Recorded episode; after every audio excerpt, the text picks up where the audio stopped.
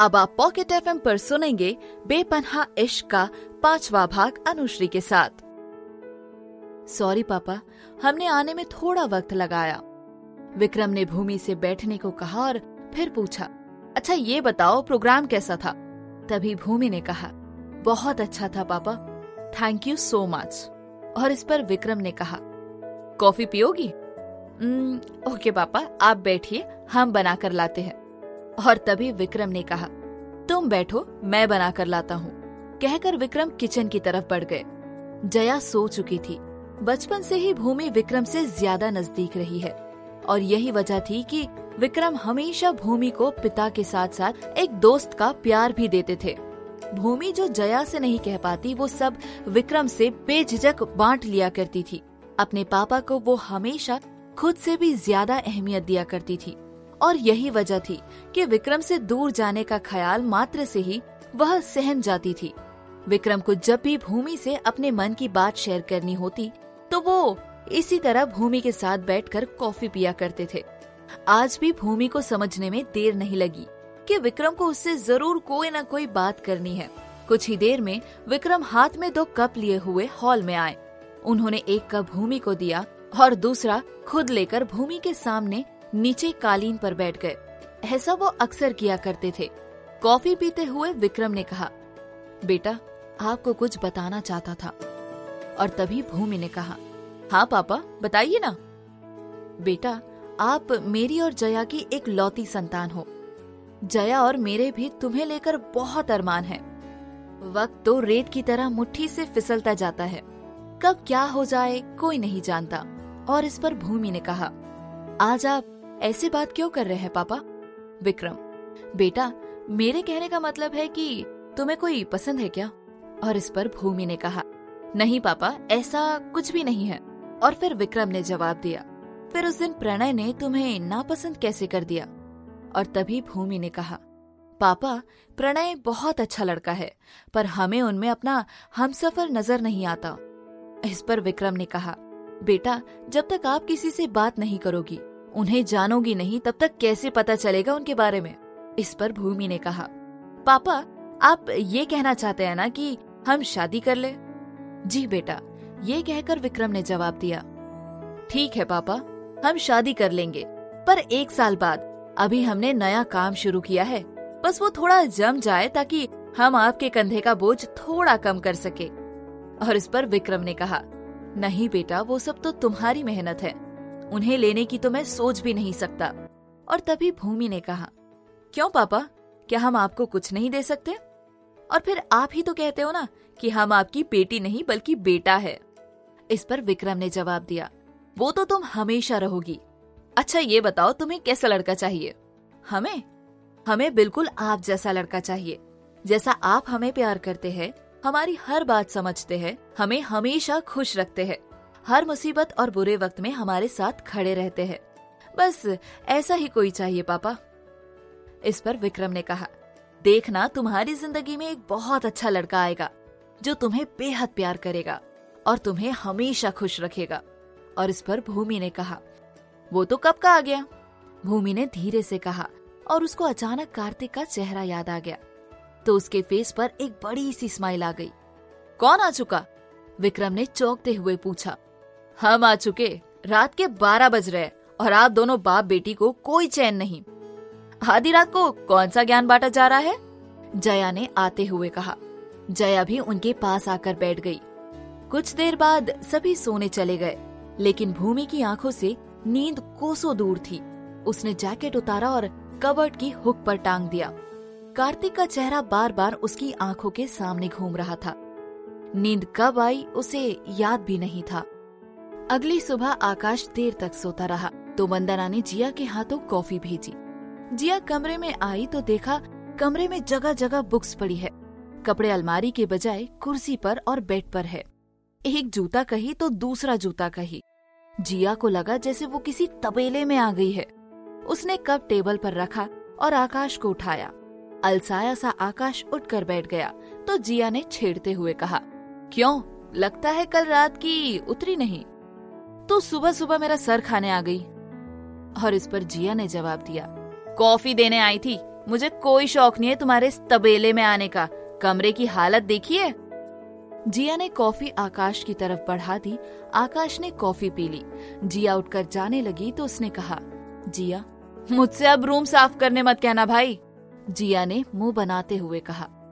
तभी आकाश ने जवाब दिया बैठना तुझसे कुछ बात करनी है। जिया आकर आकाश के सामने बैठ जाती है। तभी आकाश पूछता है अच्छा जिया, ये बता, मैं कैसा लगता हूँ? इंसान जैसे ही लगते हो। जिया, मेरा मतलब है मैं तुम्हें कैसा लगता हूँ? अच्छे लगते हो भाई। तभी आकाश कहता है, अरे, अब कैसे समझाऊ तुझे? मान लो, तुम मेरी बहन ना होकर कोई खूबसूरत सी लड़की होती, तब मैं तुम्हें कैसा लगता? और इस पर जिया ने जवाब दिया आ, अच्छे लगते मेरी तो कितनी सारी दोस्त आप पर फिदा है पर आप हो कि भाव ही नहीं देते। तभी आकाश ने कहा मैं तेरे दोस्तों की बात नहीं कर रहा। छोड़ तुझे नहीं समझ आएगा। जा यहाँ से। जिया उठकर बाहर आ जाती है और सोचने लगती है ये भाई को आज क्या हुआ?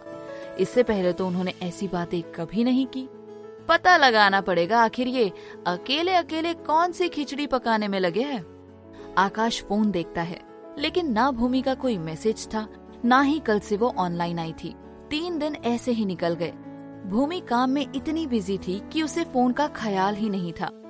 आकाश बस परेशान सा हर घड़ी फ़ोन ताकता रहता। न उसका काम में मन लगता और ना ही कहीं और। एक सुबह बुटीक में कोई काम ना था और आरफा भी नहीं थी। तो भूमि अपने फ़ोन में वीडियोस देखने लगी। वीडियो देखते देखते उब गई तो उसने सोचा कि चलो आज फेसबुक देख लिया जाए। फेसबुक ऑन करते ही इनबॉक्स में मैसेजेस की बारिश हो गई थी। सारे मैसेजेस आकाश के थे। भूमि ने सारे मैसेज पढ़े और मन ही मन झल्ला उठी। कैसा लड़का है ये? इतने मैसेजेस कोई किसी को करता है? इतने बार कह दिया, फिर भी समझ नहीं आता इसे।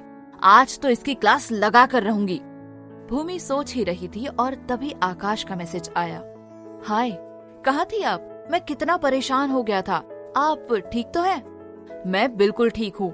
और आप होते कौन है मुझसे सवाल करने वाले? वो, क्या है ना मैडम, इतने दिन आप ऑनलाइन नहीं दिखी तो मैंने सोचा, क्या सोचा आपने? कि आप मेरी परवाह करेंगे तो मुझे पटा लेंगे? अरे मैडम, आप ऐसा क्यों कह रही हो? मैं सब जानती हूँ आप जैसे लड़कों के बारे में। लड़कियों को मैसेज कर करके परेशान करेंगे और जब वो मान जाती है, तब फ़ायदा उठाते हैं। देखिए, मैं ऐसा लड़का नहीं हूँ। वो तो बस आप ऑनलाइन नहीं दिखी, इसलिए सिर्फ़ पूछ लिया और मैसेज कर दिया। I am really very sorry. Akash upset हो गया। देखो, हमारे लिए ज़्यादा परवाह दिखाने की ज़रूरत नहीं है और हमें आपसे कोई दोस्ती नहीं करनी। हमारा पीछा छोड़िए, प्लीज़। तभी आकाश कहता है, ठीक है, आज के बाद मैं कभी आपको परेशान नहीं करूँगा। सॉरी मेरी कोई भी बात अगर आपको बुरी लगी हो तो। बाय आकाश ऑफलाइन हो गया। उसने आँखें मूंद ली और सर कुर्सी पर टिका दिया। ना चाहते हुए भी उसकी आँखें नम हो गई थी। क्या हो गया था उसे?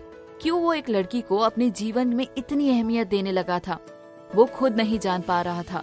कितनी ही लड़की उसके पीछे पागल थी, लेकिन उसने हमेशा अपनी किताबों को और काम को ही तवज्जो दिया। फिर आज क्यों एक लड़की की दोस्ती के लिए वो इतना सब कुछ कर रहा था? क्या रिश्ता था उससे वो नहीं जानता था, पर उसका एक ख्याल उसके दिलो दिमाग में हावी होता जा रहा था। सुबह से शाम हो गई, आकाश वैसे ही ऑफ़िस में बैठा था, तभी फ़ोन बजा। उसने फ़ोन उठाया, दूसरी तरफ़ जिया थी, जो कि अपने दोस्तों के साथ मॉल में आकाश का इंतज़ार कर रही थी। आकाश ने दस मिनट में आने का कहकर फ़ोन काट दिया और बाथरूम में जाकर मुँह धोया। और आईने में खुद को देखने लगा। भूमि जितनी खूबसूरत थी, आकाश उतना ही आकर्षक दिखता था। आकाश ने फ़ोन निकाला और भूमि की तस्वीर निकालकर देखने लगा। और फिर एक प्यारी सी मुस्कान उसके चेहरे पर आ गई। उसने फ़ोन जेब में रखा और ऑफ़िस से बाहर निकल गया। कुछ ही देर में मॉल पहुँचा।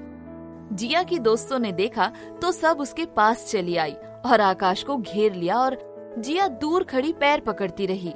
कुछ देर बाद सबने मूवी देखी और आज आकाश अच्छे मूड में था, इसीलिए उसने सबको खाना भी बाहर खिलाया।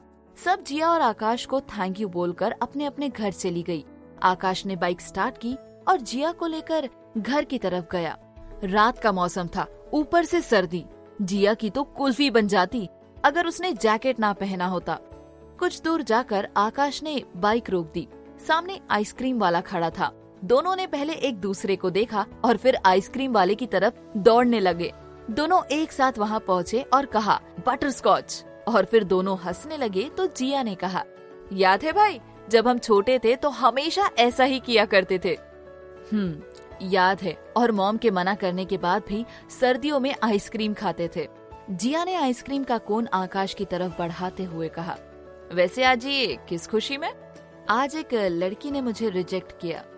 व्हाट और आप उसकी ट्रीट दे रहे हो? सीरियसली हाँ दिल टूटने पर सब रोते हैं तो मैंने सोचा थोड़ा अलग करते हैं। सो और इस पर जिया ने कहा मीन्स आपको कोई पसंद है? कौन है वो? बताओ ना भाई कौन है? मतलब कहाँ रहती है? कैसी दिखती है? नाम क्या है? आकाश मुस्कुराने लगता है तो जिया कहती है, भाई, आपके चेहरे का ग्लो बता रहा है। आप अभी भी बता दो कुछ। और इस पर आकाश कहता है भूमि नाम है उसका। भूमि और आप आकाश मतलब आप दोनों का मिलना इम्पॉसिबल तभी आकाश कहता है। चुप कर पनौती, तू बहन है या दुश्मन? अभी तो वो दोस्त भी नहीं बनी है और तू ऐसी बातें कर रही है? इस पर जिया कहती है। अच्छा अच्छा सॉरी आगे बताओ। चल जा, नहीं बताता अब कुछ। और इस पर जिया कहती है। सॉरी ना, बताओ ना प्लीज़ पहली बार तो आपको कोई पसंद आई है। प्लीज़ प्लीज़ प्लीज़ और इस पर आकाश कहता है। अच्छा सुन, लखनऊ से है और इंटीरियर डिज़ाइनर है। बुटीक है उसका खुद का। बस गुस्सा थोड़ा ज़्यादा आता है उसे, बाकी और कुछ नहीं पता। और इस पर जिया कहती है, बस इतना ही पता है, और उसने तो आपको रिजेक्ट भी कर दिया। अब क्या होगा, भूल जाओ उसे। और इस पर आकाश कहता है, नहीं, इंतज़ार करूँगा उसकी हाँ का। फ़िलहाल तो मम्मी हम दोनों का इंतज़ार कर रही है। गालियाँ नहीं सुननी तो घर जल्दी चले। आकाश और जिया दोनों घर आ गए। कुछ देर दोनों आकाश के कमरे में बैठकर बातें कर रहे थे। आकाश ने जिया को भूमि की फ़ोटो दिखाई। तो जिया ने कुछ नहीं कहा और मुँह बना लिया। आकाश को कुछ समझ नहीं आया। कुछ देर बाद जिया उठकर जाने लगी। आकाश उसके जवाब का इंतज़ार कर ही रहा था, पर जिया चुप थी। दरवाजे पर जाकर रुक गई और पलटकर आकाश से कहा, भाई, भाभी अच्छी है। और इस पर आकाश कहता है तो फिर मुँह क्यों बनाया? वो इसीलिए क्योंकि मुझसे भी ज़्यादा सुंदर है ना, इसीलिए मुँह बनाया। भूमि का जवाब सुनकर आकाश हंसने लगा। जिया गुड नाइट बोलकर चली गई और आकाश आँखें बंद करके लेट गया। उधर भूमि ने आकाश को डांट तो दिया, पर उसके बाद उसे खुद पर ही गुस्सा आ रहा था। वो पूरा दिन फ़ोन को देखती रही पर आकाश का कोई मैसेज नहीं आया। दिन, सप्ताह, महीने निकल गए और भूमि आकाश को भूल चुकी थी। आकाश के पास ऐसा कोई पल नहीं था जब उसने भूमि को याद ना किया हो। दिन में ना जाने कितनी बार भूमि की प्रोफ़ाइल के चक्कर लगा आता था। भूमि कभी खुद की, कभी आरफा के साथ तो कभी फैमिली के साथ फ़ोटोज़ पोस्ट किया करती थी। और आकाश उन सब तस्वीरों को बड़े ही जतन से अपने फ़ोन में सहज के रखता था। खाली वक्त में यही तो था जो उसे भूमि की कमी महसूस नहीं होने देता। आजकल वो एक काम और करने लगा था। सबसे छुपकर अकेले में डायरी के पन्नों पर ना जाने क्या क्या लिखता था। जिया ने जानने की कोशिश की, पर वो डायरी कभी उसके हाथ नहीं लग पाई। एक सुबह भूमि जब बुटीक जाने के लिए निकली तो विक्रम ने कहा, भूमि मैं और जया अगले सप्ताह अमृतसर जा रहे हैं। गुरुद्वारे के दर्शन करने। तुम भी साथ चलो। पापा, हम ज़रूर चलते, लेकिन काम बहुत ज़्यादा है और फिर आरफा की शादी है ना तो उसके लिए डिज़ाइनर ड्रेस भी तैयार करना है। सिर्फ़ कुछ ही दिन की तो बात है बेटा, तुम भी घूम लेती। पापा, हम बच्चे नहीं रहे, और वैसे भी, आप दोनों के साथ जाकर हम कबाब में हड्डी नहीं बनना चाहते। आप दोनों जाइए और 10-15 दिन तक आराम से घूम कर आइए।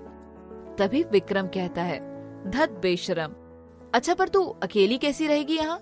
आरफा और शबनम बाजी है ना? हम उनके पास रुक जाएँगे और शादी से पहले हमें आरफा के साथ वक्त बिताने को भी मिल जाएगा। और इस पर विक्रम कहता है, ठीक है, हम जल्दी आने की कोशिश करेंगे। ये कहकर विक्रम चला जाता है। ठीक है पापा, अभी हम चलते हैं, कहकर भूमि भी चली गई।